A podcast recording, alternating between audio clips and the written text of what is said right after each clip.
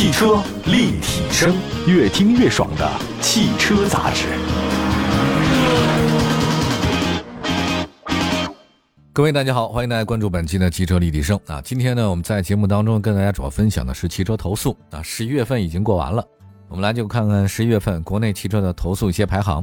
近日呢，车之网公布了今年十一月的国内汽车投诉数据，十一月共受理车主有效投诉信息呢一万零四百六十七宗。投诉量呢年内首次突破万宗，达到历史的第二高点，环比上涨百分之十三，同比上涨百分之九点九。也就是说，不管跟上个月相比啊，跟去年同期相比啊，反正这个投诉量是越来越多了。本月受理的有效投诉信息呢，涉及了七百四十款车型啊，其中投诉达到两位数含以上的车型是一百四十一款。十一月份国内汽车消费者投诉意愿非常高，大部分车型出现了短期的这个投诉量激增，推动了本月投诉量达到年内最高。我也没想到这个年内最高投诉量居然在十一月出现，比去年同期啊上涨了非常多，这也不知道是为什么。我们来看一下榜单吧，到底哪些车型上榜？榜单前十名的车型里面，那除了一汽丰田卡罗拉以外呢，其他车型的投诉量呢都有不同程度的上涨。那其中呢，榜单的前三位的这个车型本月投诉量呈现翻倍式的增长，典型的投诉问题集中在哪儿呢？一共就六个字儿：影音系统故障。哎，这个影音系统故障这两年上榜率实在太高了啊！其实前几年我们做这个汽车投诉类节目啊，大部分的问题都是什么发动机啊、变速箱什么异响之类的漏油，可能也就是这一两年出现了特别多的影音系统故障这种事儿。那你要问为什么说这个影音系统这么容易出故障？那其实简单来说呢，不是这一两家车的事儿啊，影音系统容易出故障是目前大多数汽车品牌普遍面临的问题。我也跟很多行业专家聊过啊，说什么的都有。我基本总结一下啊，各方观点比较靠谱的是，汽车厂商的研发速度远远赶不上影音系统的升级速度。因为现在一款车的平均研发最快得两年时间，但是在两年以内，这个系统升级啊，芯片升级的幅度特别的大。也就是说，如果汽车厂商想搭载最好的系统、最先进的芯片，那么就没有办法在两年时间内对车辆进行可靠性的验证。如果使用可靠性非常好的系统或者芯片的话，那么汽车厂商花费一两年的时间验证好了以后，等新车上市，你这车的系统和芯片它就落后了。所以一些汽车厂商选择可靠性第一位的，但系统相对落后的、够用就行的，比如说有的车型它那个连汽车的中控的触控屏它都不支持，但是故障率很低啊。还有一些车型的话呢，你什么先进我就怎么给你来，这样呢屏幕看上去功能很多，但是确实也很不好用，它容易坏啊。所以这就是影音系统故障这两年频发的原因。我觉得我应该是在国内的这个汽车节目里第一个把这个影音系统故障为什么这么频发说清楚的这个节目哈。好吧，我们话说回来，还是说汽车投诉吧。东风日产的这个三款主销车型呢，依然稳居榜单的前十位啊，而且投诉量持续高涨，环比出现了两位数的这个涨幅。奇瑞本月成为上榜车型最多的自主品牌，旗下共四款车型进入榜单。其中，瑞虎八排名高级榜单第五位，疑似设计缺陷的问题呢，这持续高涨。另外呢，再看一下十月啊，自主品牌的这个投诉量大幅增长，环比上涨百分之二十五，投诉占比时隔十六个月以后，这个自主品牌再度超越合资品牌。说现在自主品牌吧，因为车卖的多了，没办法。相比之下，合资品牌的投诉量还下降了，投诉占比呢减少了八点六个百分点，但比去年同期呢仍有九点三个百分点的涨幅。本月。除了自主品牌和德系品牌的投诉量有所提升以外，其他的各个国别投诉量都有所下降，其中韩系车下降最多。相比之下，日系品牌降幅最小啊，依然呢这个日本车是投诉量占比第二高的国别品牌。我们具体来看啊，十一月自主品牌投诉呢是五千四百六十一宗，占比呢百分之五十二；德系品牌呢是一千四百五十四宗，占比百分之十三；日系品牌一千五百一十六宗，占比百分之十四。美系品牌一千三百九十宗，占比呢百分之十三；韩系品牌两百一十九宗，占比百分之二点一；法系品牌两百零一宗，占比百分之一点九；其他欧系品牌两百一十六宗，占比百分之二点一。从车型属性来看，十一月份小型车投诉量涨幅最大，一举呢突破千宗，环比暴涨约四点六倍。投诉增量大多来自于部分自主品牌新能源车型。此外，微型车环比呢也出现了翻倍式的增长。SUV 的投诉量呢是三千七百四十五宗，紧凑车呢是两千九百一十九宗，中型车呢是一千四百四十一宗，小型车一千一百六十六宗，微型车五百，中大型车两百多，MPV 一百多。投诉主要的问题有哪些啊？是四大类。第一个是质量问题，第二个是服务问题，第三个是综合问题，第四个是其他问题，就是实在没法归类的，就到其他问题了。二零二一年十一月份，你单纯是质量问题啊，占比呢真的是很低了。哎，相比之下，这个月的投诉的这个主角是谁啊？是服务问题，投诉量和投诉占比呢都是历史新高。在十一月份受理的质量投诉当中啊，发动机、前后桥及悬挂系统和制动系统的投诉故障数环比出现了增长。其中这个前后桥和悬挂系统啊，涨幅最大，而且投诉量激增在哪儿呢？居然是日系品牌的中型车，哈，这个前后桥和悬挂的这个投诉量特别大。还有一个就是车身附件和电器，依然是质量投诉的大头啊，这个确实比较多哈。车身附件电器其实道理跟刚才我说的它那个影音系统故障是差不多的，这个东西它都不是那个主机厂自己生产的，各种采购，尤其是现在这个大家都在拼命抢芯片，拼命抢这些东西，这个适合不适合它也没经过实验，它就往上装，有的时候会出现问题。那服务问题啊，服务问题投诉占比出现很大的变化。销售欺诈成为占比最高的服务问题，投诉环比啊暴涨，投诉问题集中在跟宣传不符。此外呢，服务收费承诺不兑现，哎，这个也大幅增长。十一月份，其他问题投诉量呢突破了百宗，比如说像疑似减配，这个你说它是真有问题呢，还是这个怀疑啊？它比较疑似减配，所以算其他问题。疑似减配的投诉集中，主要集中在自主品牌 SUV。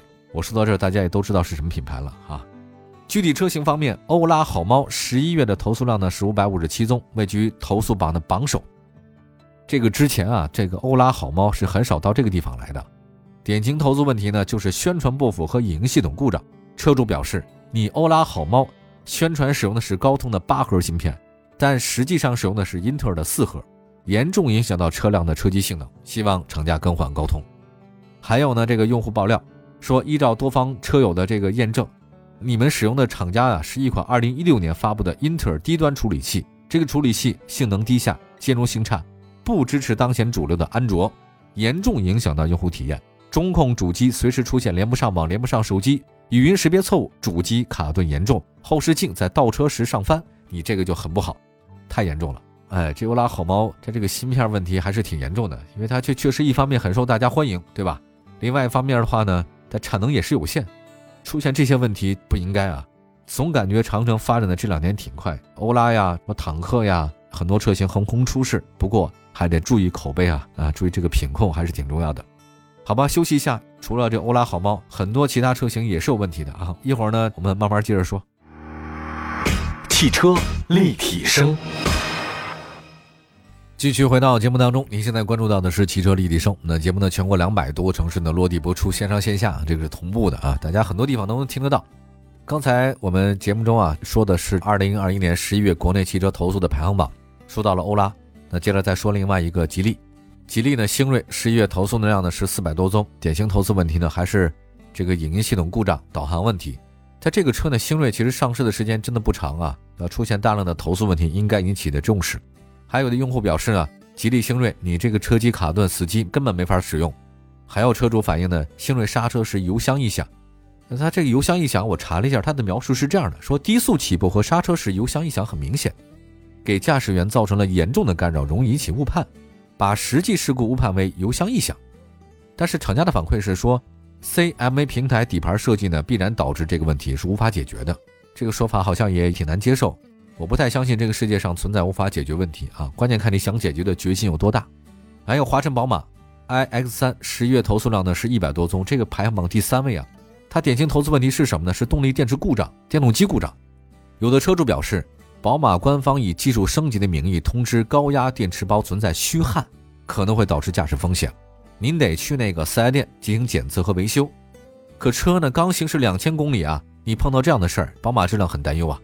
特别是高压电池包拆解和封装，应该是比较专业的环境。你在 4S 店怎么进行维修呢？这实在是不放心的。建议厂家召回车辆，在专业的车间、专业的设备进行完整的电池包的维修或者更换。还有车主表示，新车三个月三千公里就出现了动力电池召回更换，而且还通知更换一组电池。你想想看，电动汽车三电系统是核心的，这属于动力系统存在重大的安全隐患，所以这个不好。还有车主呢投诉宝马 X3 这个刹车失灵，查了一下，他这么说，他说在边走边停低速行驶里面，踩刹车发生没法制动，追尾前车。哎，我重启以后正常了。他说那个去 4S 店检查过两回，没有发现故障原因，而且不知为什么找不到事故记录。对制动和高压电池的相关分析检测不深入，敷衍了事，希望厂家免费解决好车辆的问题。这是华晨宝马新能源的 iX 三。哎呀，这个这个动力系统出现问题啊，三电是核心，确实很要命啊。还有吉利博越，吉利博越十一月投诉量是七十宗，这个排名第四位。典型的问题呢是疑似减配和影音系统故障。瑞虎八呢十一月投诉量是六十六宗啊，这排名排第五位。典型投诉问题是疑似设计缺陷和车灯不亮。日产奇骏投诉量是六十六宗，跟瑞虎八并列第五。典型问题是无法加速和变速箱顿挫，不知道是不是跟三缸有关系啊？轩逸投诉量六十二宗，第七位。投诉问题是变速箱异响和无法加速。一汽丰田卡罗拉投诉量六十宗，排第八位。它这个变速箱顿挫和变速箱异响，这是 CVT 的吗？日产天籁的投诉量五十八宗，排第九位。典型问题是汽油箱异响和车轮异响。比亚迪宋 PLUS 新能源十一月投诉量四十六宗，排第十位。典型投诉问题是提不到车。哦，这个也投诉哈，提不到车和影音系统故障。那么广汽丰田雷凌投诉量排第十一位，问题是变速箱顿挫和变速箱异响。当然，这个其实跟卡罗拉在一起啊，可能我觉得因为雷凌卖的少点所以它的投诉量就少点东风本田英仕派投诉量第十三位，典型问题呢是吃胎偏磨和疑似减配。广汽本田飞度、北京现代领动、东风本田思域投诉量呢都是第十四位。呃，飞度的问题是发动机异响和变速箱抖动，领动呢是变速箱异响和转向卡滞，思域的问题呢是轮胎起皮和轮胎开裂。哎，大家都明白，本田最大的问题就是轮胎啊，采购是有问题吗？其他进入月度排行榜的还有一汽大众迈腾啊、速腾、宝来呀。这个瑞虎七啊，广汽传祺影豹、小蚂蚁等等，宝马三系、福特福克斯、奥迪 S 都有。好吧，我们来复盘一下整个十一月份的投诉榜单啊。这个欧拉、好猫和宝马 X3 两款新能源车上榜，特别值得关注。以前新能源车想上投诉排行榜是很难的，因为它卖的特别少。那么在十一月的投诉榜单当中，吉利也有两款车进入到前四，东风日产则有三款车进入到前十。从典型投诉来看，不少长期位居投诉排榜前列的车型。大部分都是来自动力系统，比如说大众系的典型投诉问题呢，都跟变速箱是有关系的，是疑难杂症吗？我觉得其实也不是哈，可能是它这个成本实在是太高了。我说的是维修成本或者召回成本。